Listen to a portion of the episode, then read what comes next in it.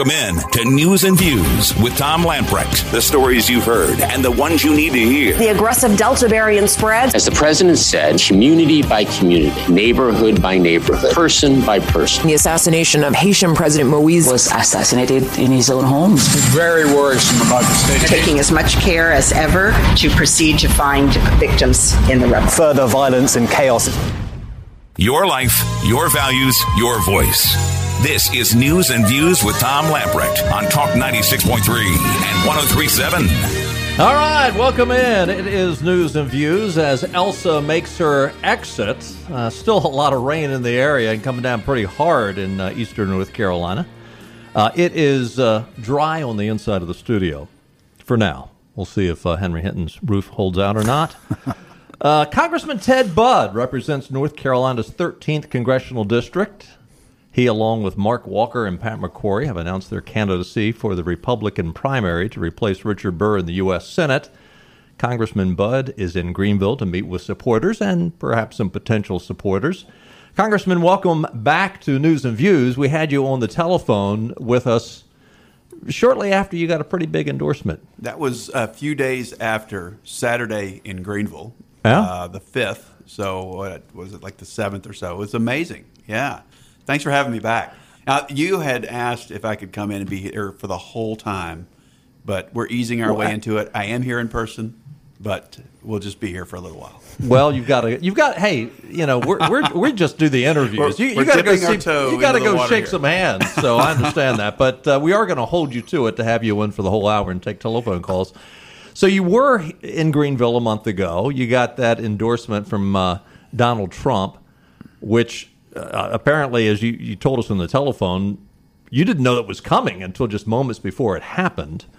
And we asked you, you know, did you get a bump? And you said, obvious, and it didn't surprise me. You did get a bump, and uh, a lot of a lot of comments, and I would imagine some uh, financial support. It's been a month now, so what has been the longer term effect? I mean, we don't know the long long term effect, but ha- has it has it sustained itself? Oh, absolutely. It really clarifies things. Remember, two things happened. One, uh, you know, Laura Trump, who had helped me in 2018, we had worked together in 2020 to help others get reelected.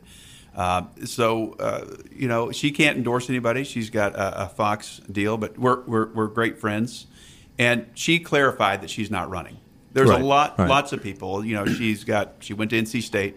Um, she uh, grew up around Wilmington, Wrightsville Beach. Oh, she's been in the studio with us several times. Oh, Yeah, fantastic! yeah. Great, um, and you know, just a real, real talent there. But people were wondering, and they were kind of holding off for who they would support. And so her stepping down was was one piece of it. With, but within 90 seconds, two minutes, you know, then Donald Trump was endorsing me, and so that was uh, an ad as well. It was just massive. Uh, we, we wish we had a longer June because I would say there was one month in this quarter I wasn't even in the race, and then there was a month I was in the race, and then this final month of June, last month, um, you know, we measure things in quarters in, in Right. politics, right? Right. So we wish we had a longer last month, and, and it was uh, a great boost for us, and I'm tremendously thankful to the president for his endorsement. Well, let me get a little nosy here. Um, Cheri Beasley came out and said that she raised 1.28 million in her first eight weeks in the race. Jeff Jackson raised 1.28 million in the first quarter, another 700,000 in the second quarter. Erica Smith raised about 110,000. Pat McCrory came out today and said he would be reporting 1.24 million. Uh, you and Mark Walker are have not reported yet, have not announced anything yet. Is it looking really good? It's looking good. We wish we had a longer June, and I would say if you went and analyzed, uh, you know, when did these come in? Uh, you'll see a definite acceleration. Remember, there's only uh, a month that I was in, then an additional month, Right. So about eight weeks or so total that I was. Uh, So you announced uh, early May. Uh, it was April 28th. Okay, right. Yeah, late, the late April. monster truck video went live on April 28th. Not just one, but two monster trucks. Now you uh, and I'm not trying to be secretive here. You will announce. Well, it'll become public on Oh, by absolutely. July It's- 5th. it's, it's by public July information. 15th, We'll, we'll have we'll have good numbers. We're grateful for. And look, uh, when you look at some candidates that have had statewide offices, career uh, in politics, that's not me. I got in this, and you know, I was sworn into office with Donald Trump a couple days before him uh, in January 2017. So I'm relatively new at this, but we've got great momentum, and I'm very excited. Now tell us about Ted Budd, because again, you've been up in D.C. Uh, since 2017, and you know it's uh, most people don't know a lot about members of Congress, even within our state, if it's not their own congressman. So give us the uh, give us the the Ted Budd uh, uh, over overview. Yeah, so I met my wife, um, Amy Kate. She uh, is a coal miner's granddaughter. We met on a mission trip in Moscow in 1991, and that was the week before the Soviet Union fell. Um, it was uh, a great experience. I was a student at Appalachian State and had traveled over there in August, 30 years ago this summer. Hmm. Uh, and then she graduated from her uh, from Marshall. I graduated from App State. We both went to Dallas Theological Seminary, um, where I got a uh, master's in theology and educational leadership. Um, later on, went to a business school at Wake Forest University. Uh, if you want to go way back in history, I became a North Carolinian uh, because of my uncle. 1956, so long before I was born, when Wake Forest moved from the town of Wake Forest right. to Winston Salem. Uh, Dave Budd was recruited, my dad's oldest brother, was recruited by the new college in Winston-Salem by Bones McKinney. Really? So he played basketball wow. there and later went on to play for the New York Knicks. And, um, and then we became really famous one night that uh, he guarded Wilt Chamberlain – the night that Wilt scored 100 points. I don't know whether That's it's good exactly or bad. What you want to be I did not for. get those basketball skills, which are still much better than mine. And uh, he's phenomenal. Well, yeah, you made it to the NBA. Yeah. That's pretty impressive. So, uh, uh, but anyway, my dad followed him down a couple years younger than Uncle Dave and uh, stayed in North Carolina. And uh, from then on, you know, a decade before I was ever born, we were North Carolinians. You know, you brought up Dallas Theological Seminary and a, a, a, sharp, conservative, biblical seminary that I've got a lot of respect for. You know, one of my questions on my on my uh, sheet of paper, and a lot of times I get to them, and a lot of times I don't, but you know, you don't hear a lot of politicians talk about the spiritual ramifications of where we are as a country. You know, just last night, Tucker Carlson had an uh, interview with a gentleman, uh, a, a journalist up in Canada, and I, I, know we're not Canada; it's that's to the north. But what happens in Canada often comes south. The number of uh, pastors that have found themselves in jail in Canada, the number of churches that have been burned in Canada, speak to the the spiritual issue of what we see happening in our country because I, I, you know it's not just politics. It's much deeper than that.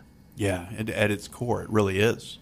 You know as as uh, as people we're asking ourselves a series of questions and whether we are overt in our knowledge of even asking these questions. One does God even exist? Right. Is he engaged or disengaged? If he's engaged is he good is he all powerful? So I would want to answer a lot of those. Yes, he exists. Yes, he's engaged. Yes, he's all powerful. And yes, he's very loving. And um, I think we need to really intelligently answer those questions. Um, and uh, think that you know he has a plan for creation. So we want to we want to align ourselves with his goodness and his plan. And uh, you know our golden rule that many people throw around, that a lot of people have even forgotten where it comes from: "Do right. unto others as you would have them do unto you." And that's got roots in um, our Savior and our Creator. So I think we need to remember that. And um, as people have secularized over time, or as the Western culture has secularized, that's Europe, that's Canada, and eventually that's us if we allow it. It is us, unfortunately. Yeah, in, in many parts, in many parts. And that's very sad. I think uh, that's when things begin to disintegrate. Mm. So the ultimate unifier is realizing that um, we have one creator and that he has a plan for us. Mm. Well said. Well, you know, to segue into my question, um, I, I, think the only thing that I've ever agreed with Bernie Sanders on is something he said a couple of months before the election. He said, What was once considered radical in the Democrat Party is now mainstream. Mm. I agree with that. I agree with that's the new Democrat Party now. It's pretty pretty radical when it comes to religious issues and, and life issues and that type of thing. As a Republican, fast forward past the, the primary, you're the you're the um, you're the Republican candidate for Senate. What can I Repu- like where you're going with this? okay, what what can the Republicans reach out across the aisle, if anything, with the new Democrat Party that is so radical? Are there things that the Republicans can agree on with the Democrat Party now? Well, that chasm gets bigger and bigger as uh, elections go by every two years, and so it's very concerning. So I serve on the Financial Services Committee, and my chairwoman is Maxine Waters. All right, so that gives you an idea of what I'm up against. Lord have mercy. Yeah, thank you. Very do, you, do you get do you get uh, do you get uh, battlefield pay for that or something? I, I, do, I do. I get combat pay, but I, I would say, look, there's very little that um, a conservative Republican, um, you know, can overlap with her on. Mm-hmm. But there was a financial technology bill at the beginning. So, so when the Democrats took over the House in the 2018 election, sworn in 2019. In early 2019, because of the very narrow window on that financial technology, which is good for our state, which has uh, a huge uh, banking and technology base, she actually came and spoke on that bill and supported it. Now, 99.9% of things we're not going to agree on, but mm-hmm. she spoke on that bill. All right and she's going to fight me, and I'm going to fight her. Now there's a sense of uh, decorum in the house that I'm going to maintain. Some others lose their cool. I'm not going to lose my cool, but I'm going to do everything I can to support conservative values. But when there's a little bit of thing like that, it might be financial technology, blockchain, distributed ledger, mm-hmm. um, uh, cryptocurrency type things. You know that we those are a small window of things we can agree on. Um, but I tell you what, it gets the chasm gets bigger and bigger. You know, you look at our national motto, "E pluribus unum," or mm-hmm. "Out of many one," and what the the critical theories, particularly like a critical race theory, right. it tries to flip that on its head right. and said, "Hey, let's take one and let's divide and conquer, and let's right. make many." And that's what we're ha- what's, what's happening yeah. right now. Let's do it. We've just got a couple of minutes before the congressman needs to go to an event. Let me just real quickly a lightning round. Let me throw you some some headlines and get your reaction. Joe Biden today came out and he's going to withdraw all the troops from Afghanistan. Thoughts? I'm very concerned about uh, Taliban. Uh, first of all, I'm, I'm very concerned about overseas prolonged wars. It's now been over 20 years uh, or that we've been there, so that's very very concerning. Or w- will be 20 years coming up. Right. Uh, and I want to, with tremendous gratitude, those who are um, have served in the Middle East, Iraq, Iran. I want to just extend my gratitude to those veterans, um, and they have served whether they fully agreed or not uh, with their commander in chief. Uh, now on the fourth one since that began. Um, I'm very concerned about ceding ground to the Taliban and what they would do with that. Well, they're already taking over ground. Yeah, that's time. what we're, we're yeah. seeing in, in, recent days and weeks. Yeah. Uh, we need to have um, some quick strike capabilities to continue, um, but at the same time, we don't need this prolonged, massive presence uh, where it's not helpful. Nobody wants forever wars the vaccines, and uh, Xavier Becerra came out today and said, yes, we're going to go door to door. They're saying, no, we're not taking names and numbers and who's vaccinated and who's not. We're just trying to encourage people. The authoritarianism with which we have seen this vaccine, and we don't have a vaccine passport nationally, but uh, it's it's concerning. This authoritarianism as it's relating to the vaccines and, and the whole COVID lockdowns, and they're talking about in some areas locking down again. Very very concerning when you know you start hearing the news floating things like Delta variant uh, variant and different things. So right. the question behind the question, Tom, I believe would be: Is this an institution, government as a whole, that we can trust? And when you get untrustworthy people, when you get emails that uh, from Fauci that are very concerning. That breaks the trust between um, the people who give the government power. I mean, it, power of the government comes from the consent of the governed. All right. And we're starting to see government operate unto its own against the people. And so that's really the question behind the question. Now, if, if uh, people can be have different opinions on on vaccinations, I mean that's fine. I think people right. should make their own choice. Right. Exactly. And if people want to encourage that, um, because look, they've done public service ads. That'll get us so far. They've had doctors uh, that have encouraged it. That's fine. Um, and, but look, uh, and if they want to go door to door, we do it as we do it in politics. I think that's fine. But when you start going towards a national passport, we we got to draw the line. Said no, absolutely not. We got to we have to let people make their own choices here. Are you encouraged? Or, and I have got to get the congressman out of here. The last question, I promise are you encouraged by some of the things that you have seen? You, you, mentioned CRT, and we're seeing parents all over this nation rise up and begin to take control of their school boards and these meetings. Does that encourage you? Absolutely. I, and I'm talking with other members of Congress as well from different parts of the nation. And you get a real pulse for what's going on. And they are telling me, look, Ted, I am seeing more engagement at the school board level than I've ever seen before. Right. And, and these are like former mayors that are that are telling me this, and I am so encouraged. We, I am very concerned about our country and the direction of our country, and people that I talk with are very concerned as well. But the things that they're telling me um, are that they are seeing things that they didn't even know existed before. I didn't even know what critical race. I know what critical theory was, but when you subdivide it into critical race theory, that's relatively new to me in the last two years.